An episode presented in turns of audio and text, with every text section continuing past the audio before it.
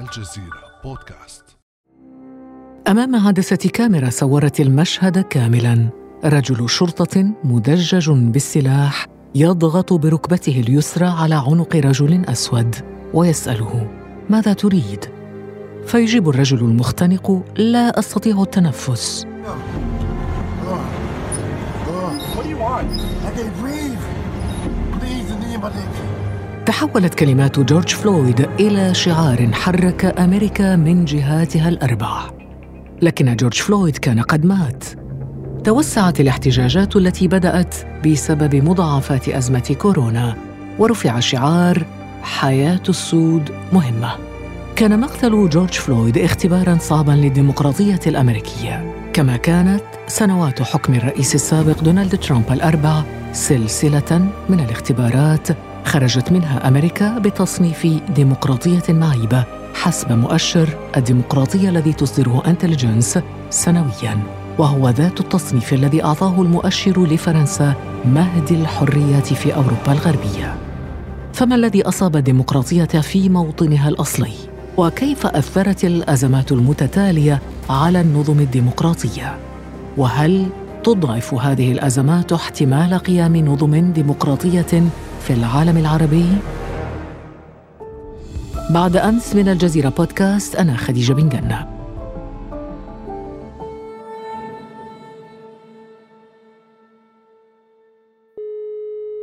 ضيفنا اليوم الحواس تقية الباحث بمركز الجزيرة للدراسات.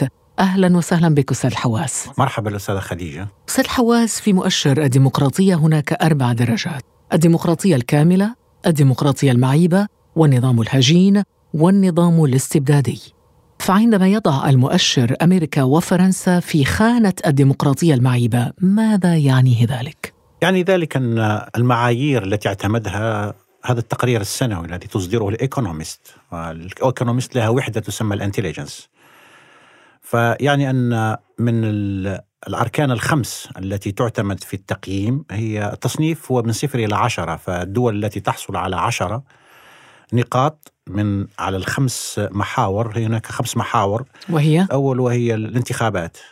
المحور الثاني هي قدرة الحكومة على الأداء على الخدمات. المحور الثالث هو المشاركة السياسية. المحور الرابع هو ما يسمى بالحريات المدنية. والمحور الخامس وهو الثقافة السياسية والثقافة الديمقراطية. فإذا مس أحد الأركان من هذه الأركان فتنقص الديمقراطية من ديمقراطية كاملة كما هي الحال في النرويج كما صنفها التقرير وإيسلندا وغيرها وفنلندا وإيرلندا كذلك وينقص. والذي حدث هو في الولايات المتحدة الأمريكية أن كانت هناك شكوك مثلا حول العملية الانتخابية وتشكيك فيها ونسبة الذين مثلا لا يثقون بأن الانتخابات كانت نزيهة مرتفعة جدا. إن الناس ينظرون إلى العملية الديمقراطية على أنها غير نزيهة. هذا كذلك يدخل في الاعتبار اعتبار كيف الناس يثقون في مؤسسات البلد. والأداء الحكومي عندما تعجز مثلا الحكومة الأمريكية وهو الركن الثاني وهو قدرة الحكومة على أداء الخدمات أن الولايات المتحدة الأمريكية تعجز في مواجهة كورونا مقارنة بدول أخرى سواء ديمقراطية أو دول استبدادية مثل الصين. فهذا كذلك ينقص لأن الحكومة المطلوب منها أن توفر الخدمات الأساسية وهي خدمات الأمن والتعليم والصحة وغيرها. الولايات المتحدة الأمريكية فشلت فشلا ذريعا مقارنة بدول أخرى سواء في الجانب الديمقراطي خاصة الدول الاسيويه اللي هي دول كذلك لا تصنف ديمقراطية كاملة ولكن مثلا من- مقارنه بنيوزيلندا اللي هي تصنف الديمقراطيات الكاملة فالولايات المتحدة الأمريكية فشلت فشلا ذريعا. طيب النقطة الثالثة لذلك- المشاركة السياسية؟ المشاركة السياسية كذلك هو الآن في حديث في الولايات المتحدة الأمريكية على أن ما ميزها وهو وما وصفه توكفيل عندما سافر توكفيل المؤرخ الفرنسي الكبير وهو اللي يعد المنظر لنظام ال- الأمريكي أو الذي فهم النظام الأمريكي أفضل من غيره وفي كتابه الديمقراطية الأمريكية الذي كتبه في جزئين ومنه استلهم الدروس التي بعد ذلك قدمها لبلده لفرنسا الذي أثار انتباهه أن الشعب الأمريكي شعب مشارك. أي أن ما يسميه هو بالمجتمع المدني والعمل الطوعي أو الانضمام إلى الجمعيات جمعيات الأحياء حتى جمعيات البنايات حتى المجتمع الأمريكي هو مجتمع قام على التطوع وعلى هذا التشبيك تشبيك على كل المستويات. الحركات الجمعوية ومؤسسات المجتمع المدني. يعني هذا العمل على أن الأفراد ينضمون في مشاريع مشتركة من أجل القيام بمهام مم. على المستويات الدنيا وهذا الذي جعل أمريكا تبنى من الأسفل ولا تبنى من الأعلى طيب. ونرى ذلك في الأفلام الأمريكية حتى الشريف أو حتى القائم بالأمن ينتخب في البلدة ينتخب في في البلدة الأمريكية فالآن مم. الدراسات تبين بأن هذا الشيء الذي طبع هذا التصرف أو هذا السلوك الذي طبع الامريكان الآن يتراجع قلت المؤشر يعتمد على خمسه نقاط مم. الانتخابات الأداء الحكومي المشاركة السياسية الحريات المدنية وأيضا الثقافة السياسية والديمقراطية لكن عندما نعود إلى المثال الذي بدأت به خلينا نقول الديمقراطية في الولايات المتحدة الأمريكية التي صنفت الآن حسب هذا المؤشر بالديمقراطية المعيبة. لو عدنا إلى هذا المثال وإلى اختبار أربع سنوات من حكم ترامب ألم تثبت الديمقراطية الأمريكية أنها أقوى من أن تهددها ظاهرة من نوع ترامب مثلا؟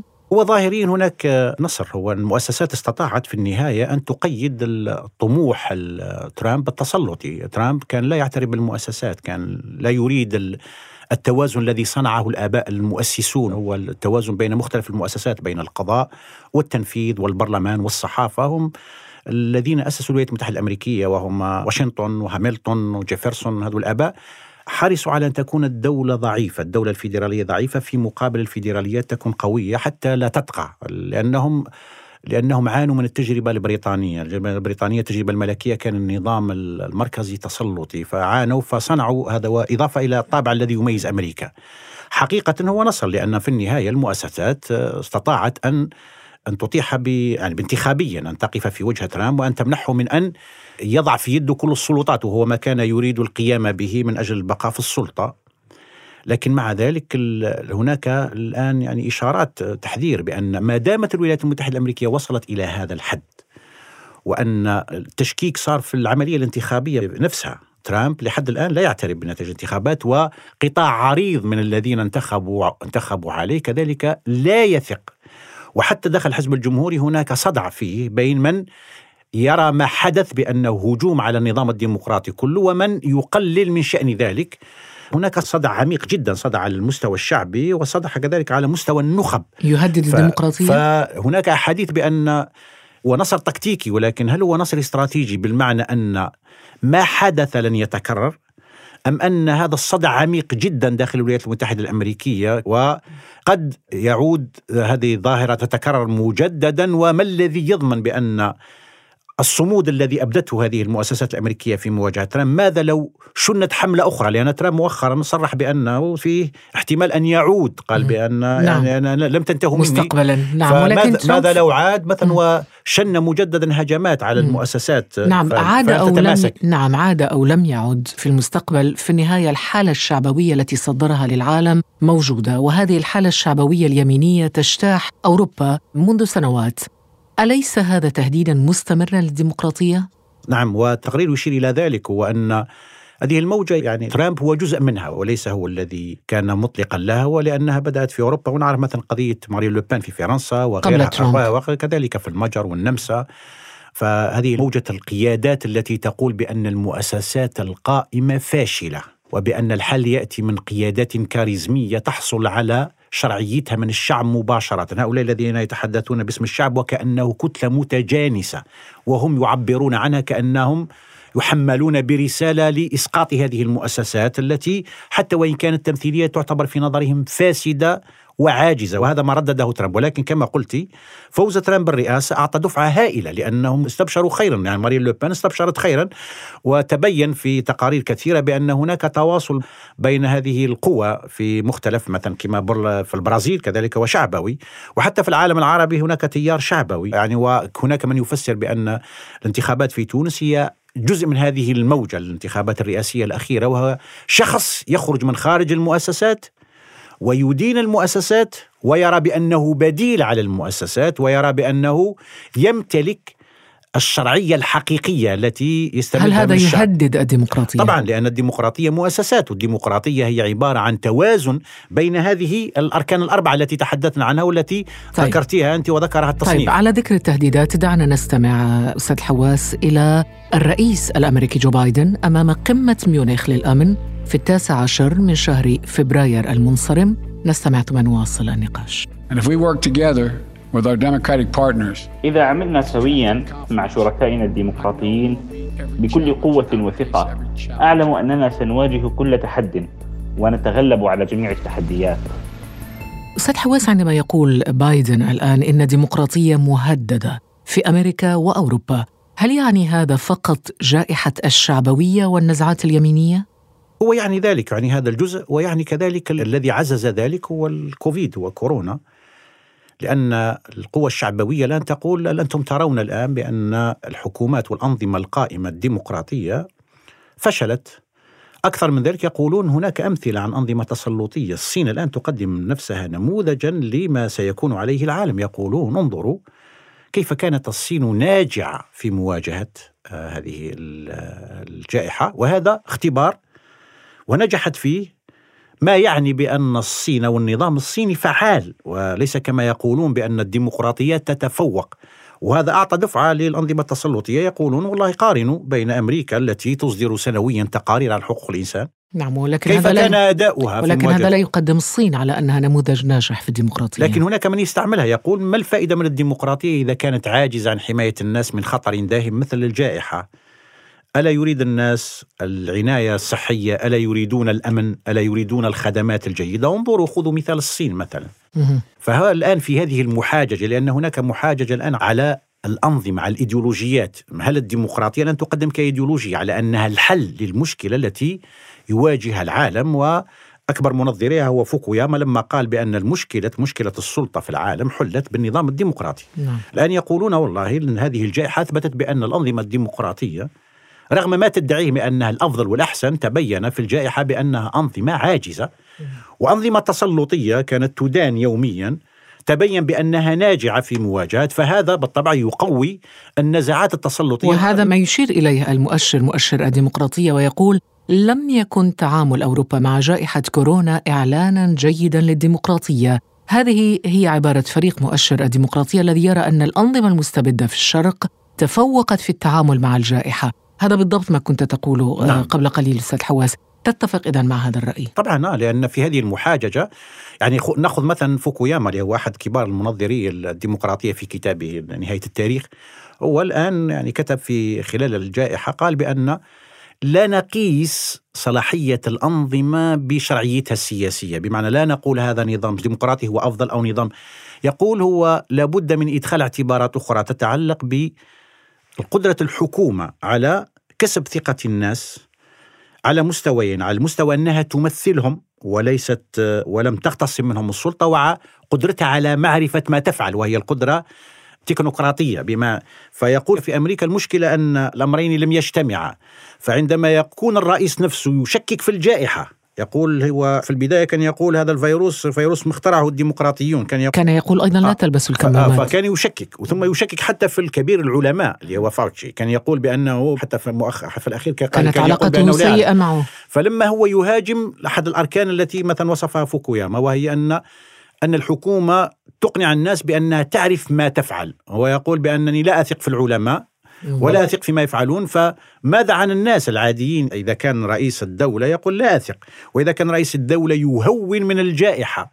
فالناس بعد ذلك إذا سمعوا غيرهم من مواطنين الامريكيين الآخرين يقولون بأنها جائحة وينبغي أن نحذر وينبغي أن نحمي أنفسنا منها. يقولون بأنكم أنتم الآن تشتغلون مع الديمقراطيين من أجل تخويف ومن أجل غلق الاقتصاد في حين ترامب كان يراهن على نهوض الاقتصاد من أجل إعادة انتخابه. فهو من أجل أن الاقتصاد يبقى مفتوحا ويبدأ شغالا فكان يقلل وكان يعتقد بأن التحذير من الجائحة ومن خطرها عبارة عن حيلة ديمقراطية من أجل إرغامه على إغلاق الاقتصاد وإذا أغلق الاقتصاد تتراجع المعيشة وبذلك تتراجع حظوظه في الانتخابات.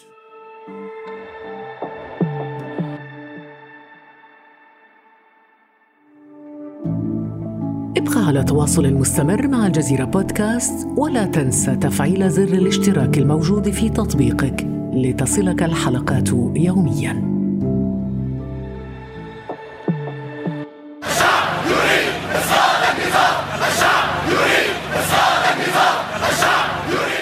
هذا أستاذ الحواس طبعا معروف هذه. الأصوات والشعارات شعار استمعنا إليها. قبل عشر سنوات انطلق هذا النداء في جنبات الشوارع في العالم العربي وفي الحقيقة استبشرت الجماهير بعصر يعني تتصدر فيه أو تتفيأ فيه ظلال الديمقراطية والحريات والعيش الكريم. لم يطل التفاؤل للأسف لم يطل كثيرا فأطلت الثورة المضادة برأسها وتراجعت موجة الثورات.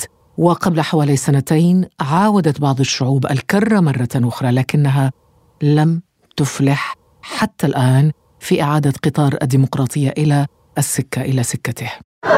يلي بتدحش بالملايين. عودي مال الكادحين بتدحش بالملايين. عودي مال الكادحين عودي مال الكادحين يوم الجمعة 106 لحظة انطلاق المسيرة.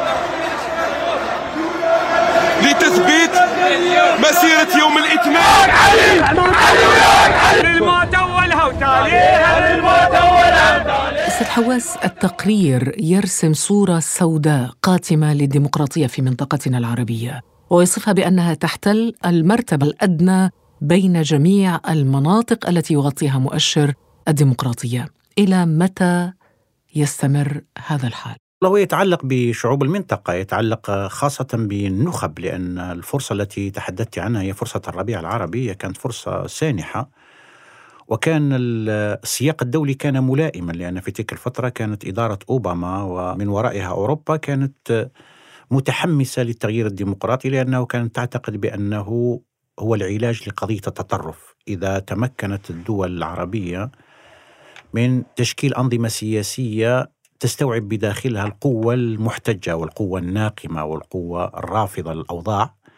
بذلك لن يكون هناك مجال للتطرف لأن التغيير يمكن إحداثه سلميا فليس هناك حاجة للعنف لأن في رأيهم العنف يأخذ مصداقية وشرعية إذا ما كانت آفاق التغيير مسدودة. لكن المشكلة كانت في النخب العربية هي لم تكن جاهزة لهذا التغيير والخلافات بينها والتصدعات بينها كانت أكبر مما يجمعها. وهو أن يكون الحكم مدني وأن لا يشارك العسكر في الحكم. وهذه هذا هو الحد الفاصل بين الرؤيتين. هناك خلافات إيديولوجية هناك خلافات إثنية هناك خلافات مناطقية. هناك خلافات مذهبية في المنطقة هي التي جعلت النخب لا تتفق على الحد الأدنى وهو أن الوصول للحكم والخروج من الحكم يكون باحترام قواعد سلمية. هذه القواعد السلمية القاعدة الرئيسية فيها هي العودة لغالبيه الناس أو العودة للشعب. هناك نخب ترى بأنها مهددة لأنها أقلية انتخابية. لذلك ترى بأن التعاون أو التحالف مع الجيش هو أأمن لها من الأغلبية لأنها ترى الأغلبية أكثر تهديدا لها من الجيش وهذا الذي مثلا حدث في مصر. هناك قطاع من الذين شاركوا في الثورة اعتقدوا في مرحلة معينة بأن حكم مرسي هو أخطر عليهم من التعاون مع الجيش واعتقدوا بأن التحالف مع الجيش هو آمن لهم وهذا الذي أوقف التحول الديمقراطي في مصر. وفي دول أخرى هو هذه الثلاثية. فإلى أن تتوصل النخب إلى أن هناك مجال مدني لا يتدخل فيه الجيش. ورأينا مثلا كما تفضلت في التجربة الأمريكية أن لما ترامب حاول استعمال القيادات العسكرية في مغالبته للديمقراطيين في تلك الصورة الشهيرة لما أخرج معه قادة الجيش وأخذ صورة أمام الكنيسة. عند ذاك قادة الجيش شعروا بأنهم وقعوا في كمين وتبرأوا من تلك الصورة وقالوا لم نكن نعرف لماذا خرجنا ونحن لسنا جزء من هذا ونحن نحترم الدستور وولاؤنا للدستور ولا نشارك في ذلك. يعني مثلا خذي في أمريكا لا يحق لأي عسكري أن يشاهد مباراة في ملعب وهو يلبس العسكرية.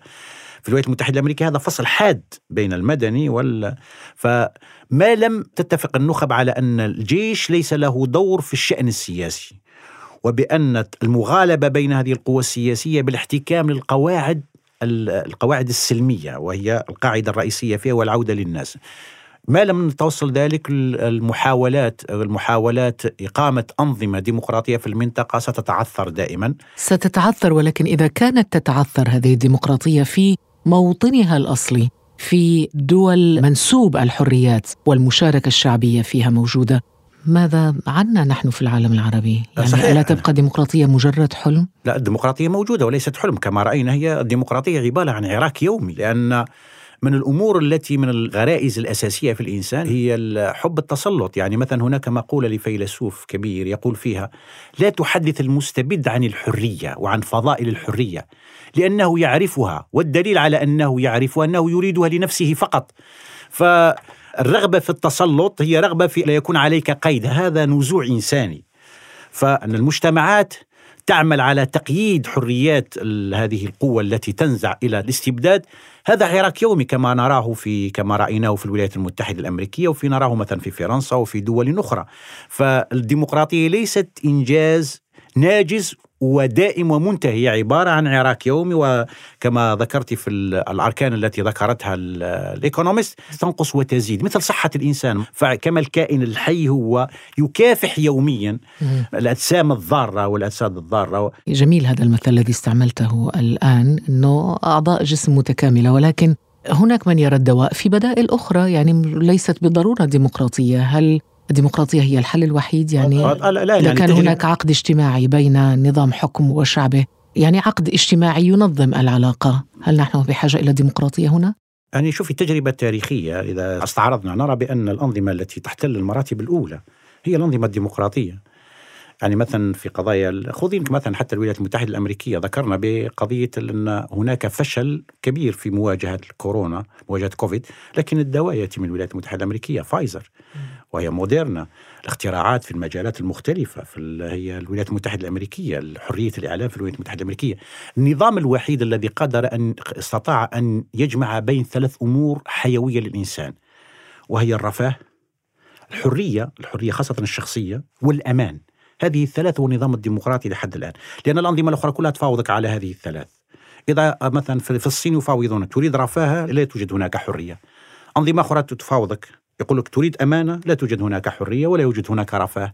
يقول لك مثلا نظام كوريا يقول لك أنا أوفر لك الأمان لكن لا تطمع في الاثنين أن هناك نظام يجمع بين الثلاث أعطيك رفاها وأعطيك حرية. تستطيع أن تتحدث، تستطيع أن تختار شريكك، تستطيع أن تختار دينك، تستطيع أن تختار أن تنتقد حاكمك أن تنتقد أن تنتقد حاكم وتكون امنا في نفس الوقت لأن هناك أنظمة تحميك من أي عدوان أو من أي خوف. لحد الآن لا يوجد نظام تاريخي. في التاريخ استطاع أن يحقق هذه الثلاث ف سوى الديمقراطية. حتى سوى الديمقراطية. كي يتقدم نظام آخر ويقول بأنني أنا بديل لابد أن يحقق هذه الأمور ولفترة تاريخية طويلة ويبين بأنه حقيقة استطاع إنجاز هذه الأمور واستمر تاريخيا لأن أحد العوامل الرئيسية لقياس ذلك هو كم بقيت الأول. كم فترة التي بقيت الآن؟ يعني الآن والأنظمة كلها أمريكا حتى إذا قلنا فيها مشاكل لكن أمريكا 25% من الاقتصاد العالمي. هي القوة العسكرية الأولى ولا يوجد لها ثاني ولا يوجد لها ثالث ولا يوجد لها رابع ولا يوجد لها خامس لأن يعني لازم تأخذ العشرين دولة اللي بعدها حتى بعد ذلك تجمعها أمام الولايات المتحدة الأمريكية في القوة العسكرية. أمريكا تصرف حوالي 600 مليار دولار سنويا على في حين القوة الثانية اللي جت بعدها هي حوالي 70 مليار. إذا الفارق ف... كبير جدا. خذيك في الاكتشافات يعني خذي لك جائزه نوبل. كم من واحد ياخذ جائزه نوبل قياسا بمن ياخذونها في الولايات المتحدة الأمريكية؟ هذا دليل على الحيوية. خذي لك الاكتشافات الكبرى الإنترنت وغيرها من اين اكتشفت؟ في الولايات المتحدة الأمريكية. في أي دولة عربية مؤهلة لتأخذ هذه الصفة دولة ديمقراطية؟ موجودة تونس م. لكن ليست بالكاملة لكن تونس مع كل الصعوبات آه مع كل كل الصعوبات موجودة تونس. استفدنا جدا من هذا النقاش الجميل. الأستاذ الحواس تقية الباحث بمركز الجزيرة للدراسات. شكرا جزيلا لك. شكرا على الدعوة. كان هذا بعد أمس.